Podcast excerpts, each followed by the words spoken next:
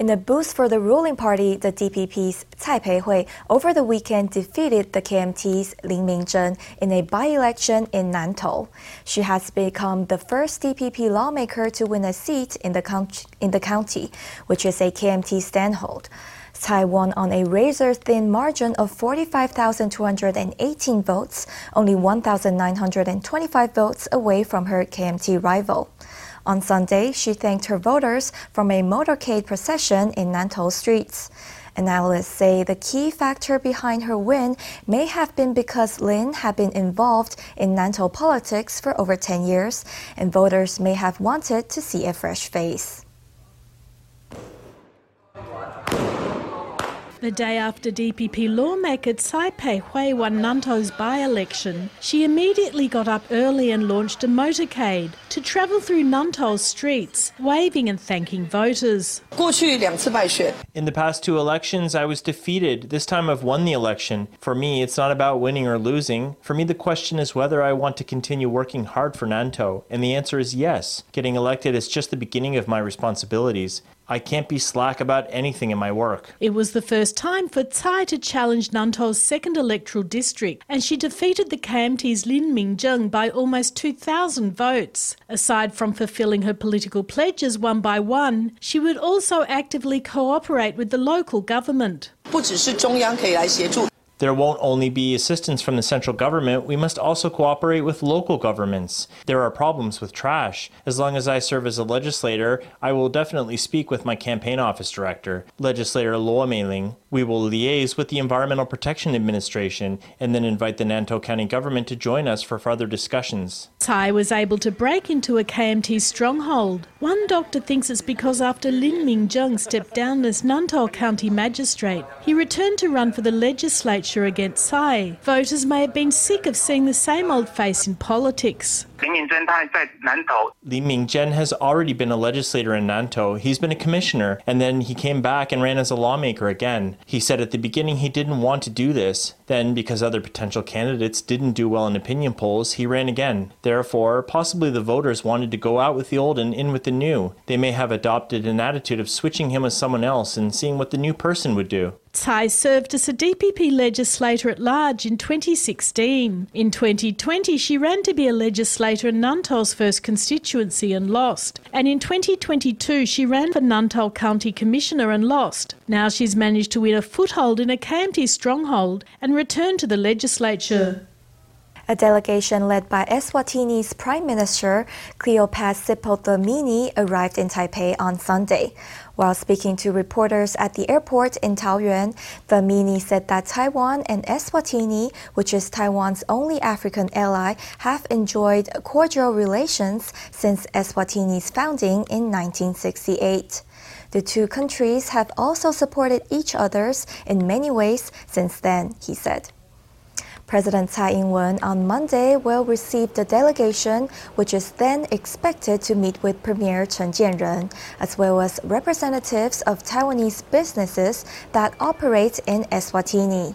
The delegation will also visit the Xinzhu Science Park. Some of Taiwan's brightest students have gone to Japan on scholarships over the past seven decades.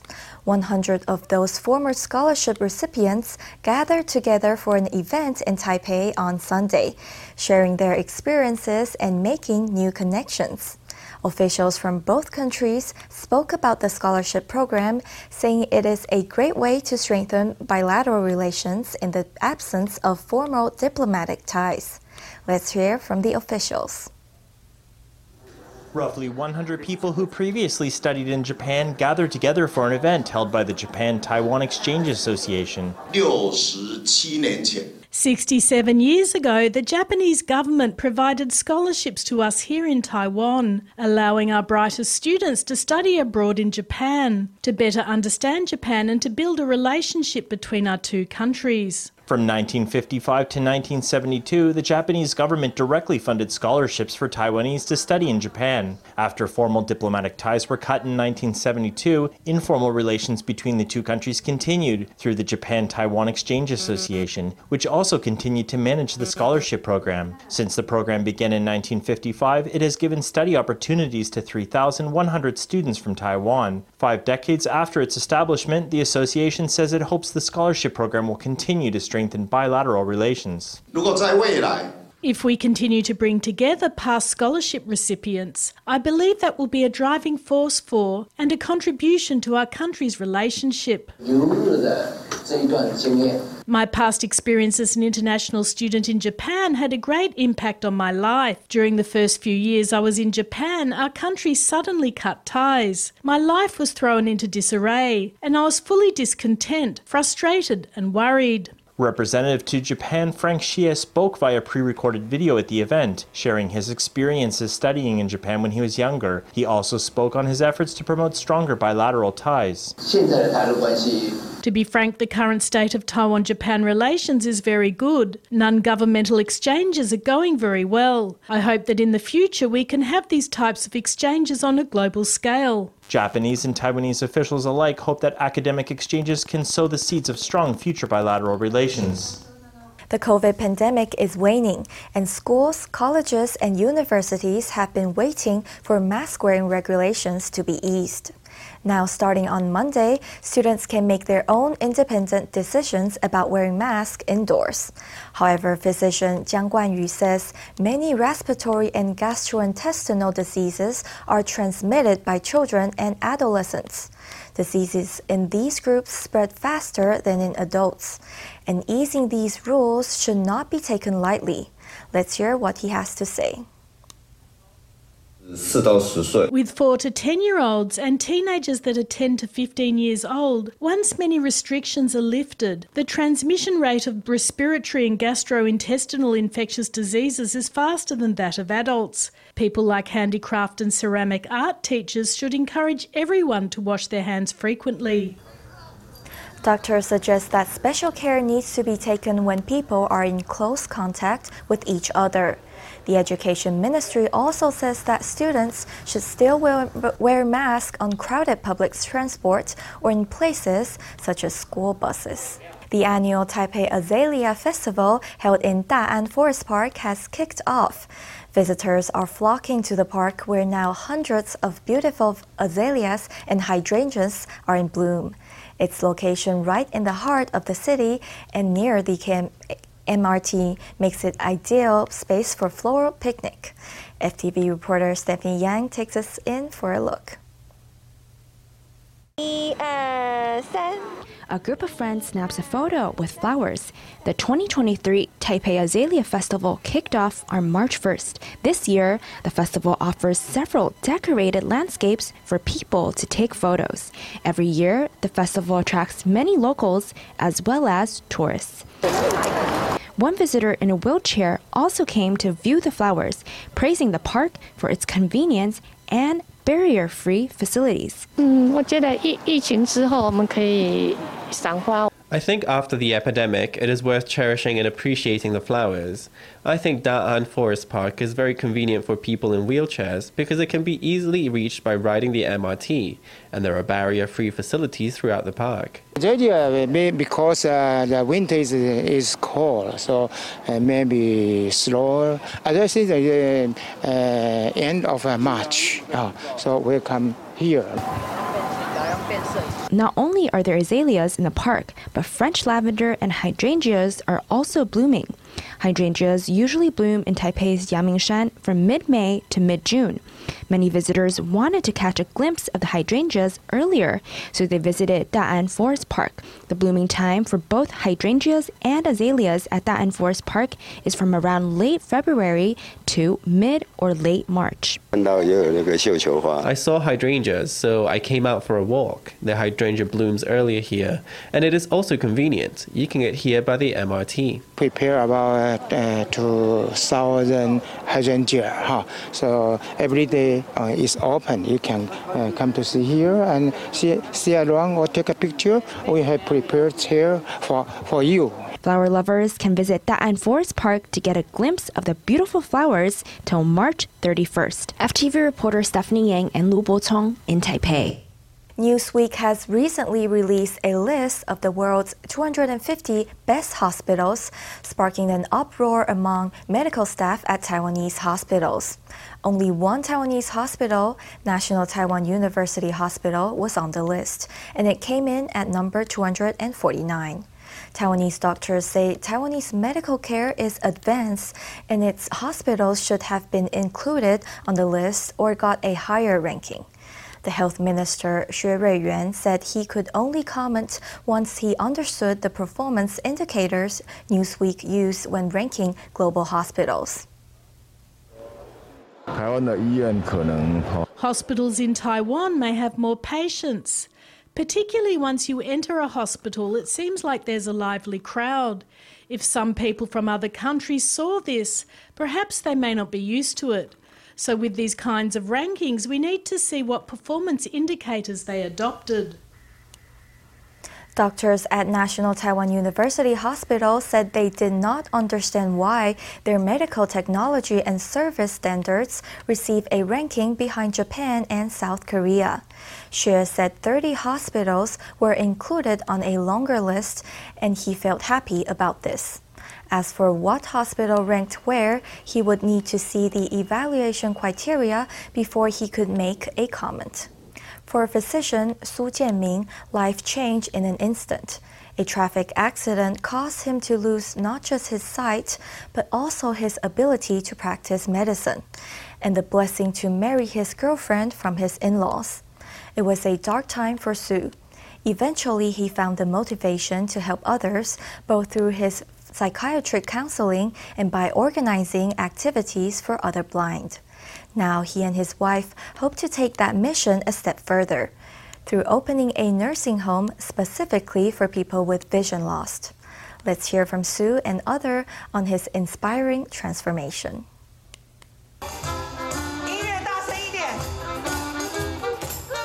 In New Taipei's Zhonghe District, a rehearsal is underway. All the performers are blind.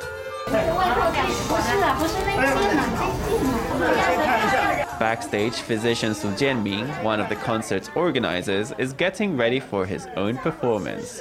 He will be singing two songs at the concert.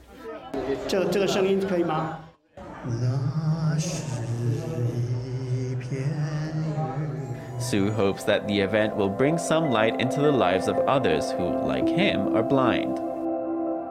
In January nineteen eighty-nine, Su was discharged from mandatory military service.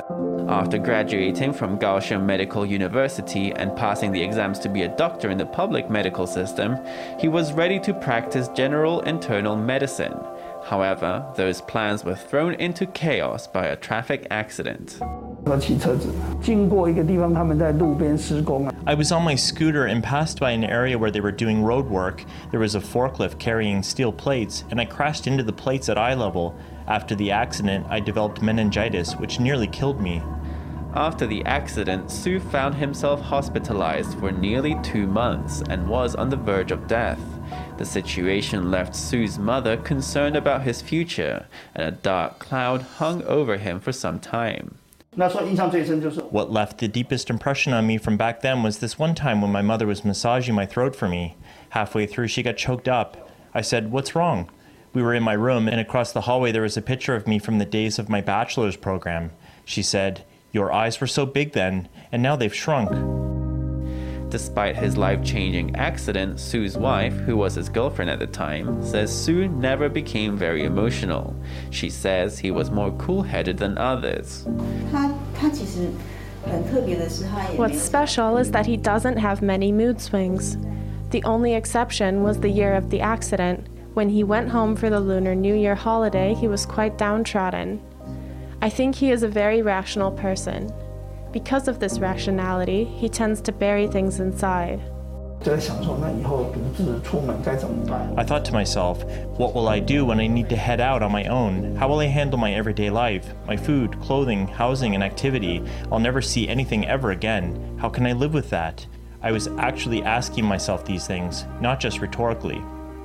After losing his vision, Su was unable to proceed with plans to start his medical career, as there were no positions available that blind people could do.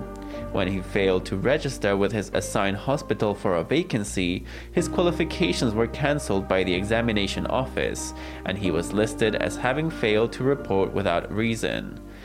Besides his career difficulties, his girlfriend's parents started to object to their relationship, saying they worried about their daughter's future. Facing such challenges in both his career and his relationship, Su had to carve a new path for himself. After the accident, there were lots of people giving him advice, and he started to engage with lots of religious ideas. He chose the path that was the most rational to him, and he had a much easier time after getting into Buddhism. He started thinking about the purpose of life. After many years of petitioning the examination authority, Su was finally able to get back his qualifications. Eight years after his accident, he finally donned a long coat once again and began practicing as a clinical psychiatrist. In two thousand one, Su accepted an interview in which he talked about the ebb he experienced following his accident. During those eight years, I had gone from being an internal medicine physician to becoming nothing, to having nothing, and then I slowly started over. In his works, Su demonstrates that blindness doesn't impact his profession. Rather, he says it makes him a better physician. Many of his patients say that although Su is blind, he sees with his heart.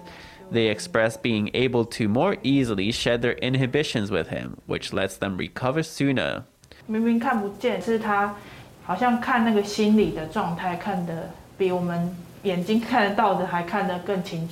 obviously can't see with his eyes, but he seems able to see a person's mental state in a way that others can't, and he sees it more clearly. Depression can be a mess, and it's like a dark cloud overhead or like duckweeds that cover an entire lake. But Doctor Su seems able to push the duckweeds out of the way and find a small yellow flower hidden among them. Su recalls one patient he worked with, using his keen hearing and mental focus to help her get to the root of her troubles. She talked about her relationship with her father, which was fraught with problems. She was rubbing her hands together, so I asked her why. She said one hand was a fist and the other was grasping it. I told her to imagine that the two hands were engaged in conversation and asked what they would say to each other. She thought about it, and a few moments later she said, "The open hand is my father and I am the fist. Holding them together like this is me saying I wish my father would show some concern for me." The discovery that despite his blindness he could help patients like this served as a form of self-affirmation for Su. I walked home with him, and this helped him to walk more quickly and more easily. As someone who experiences depression, I have thought of myself as being useless, but in that moment I felt like I could be somewhat useful. Through his work with patients, Su found a glimmer of hope. However, he still had some challenges to overcome. He and his wife, Zeng Mei Yun, who was his junior classmate during his school years, eventually married after knowing each other for twenty-seven years. But getting there meant first overcoming objections from her family. Of course, my family was the main factor. They were definitely worried, especially since that was just after his accident and he didn't have a job. That was something my family was unable to accept. The two also had their own things to work out. We had a cooling off period, and we both went off to work on our issues. I thought it was important for him to learn to prepare his own meals. I felt that would give him a more solid grounding and better peace of mind. Su and his wife started out needing each other, but strengthened their bond through learning to appreciate each other. Both the ups and downs of their relationship have contributed to the lasting marriage.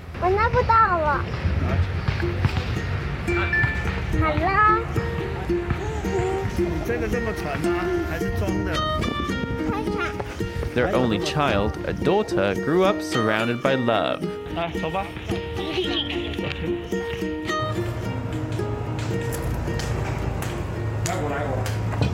Hey. After he finishes his work for the day, Su heads off to engage in another of his life's pursuits. In a classroom in the city, Su leads other blind people in recitations and discussions of Buddhist scriptures. Su took over leading the group after it was established in twenty fifteen.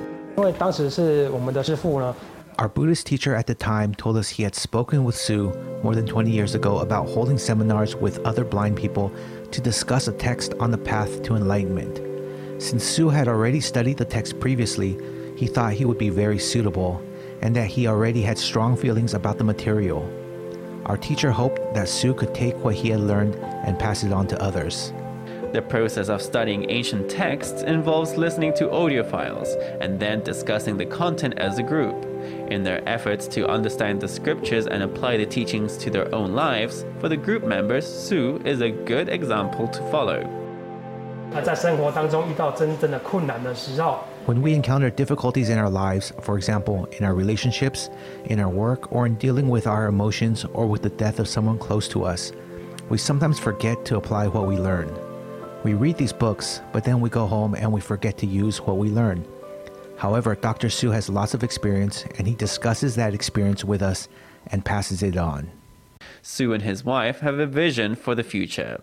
They discovered that the typical nursing home in Taiwan is not designed to help people with vision loss, and hope to create their own nursing home that caters to this segment of the population. Our thinking at the time was that everyone would live together and help each other, and volunteer workers could live there too. In building the facility, we would design it around the needs of blind people. Of course, if we find a plot of land, it will be easier to build something. For Su, finding ways to care for more people and to make life better for them is a non-stop pursuit. To this end, he established a choir and orchestra comprised of blind performers. Lots of people in our seminar asked what changed for me after I learned about Buddhism. I told them that the order of what I pursue will change, with more priority given to benefiting others and some personal enjoyments getting moved to the back burner. It's about changing the patterns of life. I think the best gift this accident has given me is to start thinking seriously about the meaning and value of life. When I'm on my deathbed, I'll look back and won't have any regrets. I'll feel like I've lived a fulfilling life. Su's life changed in an instant following his traffic accident, but through persistence and ambition, he demonstrated that blindness need not be a limiting factor. Now Su is making life better for others with vision loss, one seminar and one concert at a time.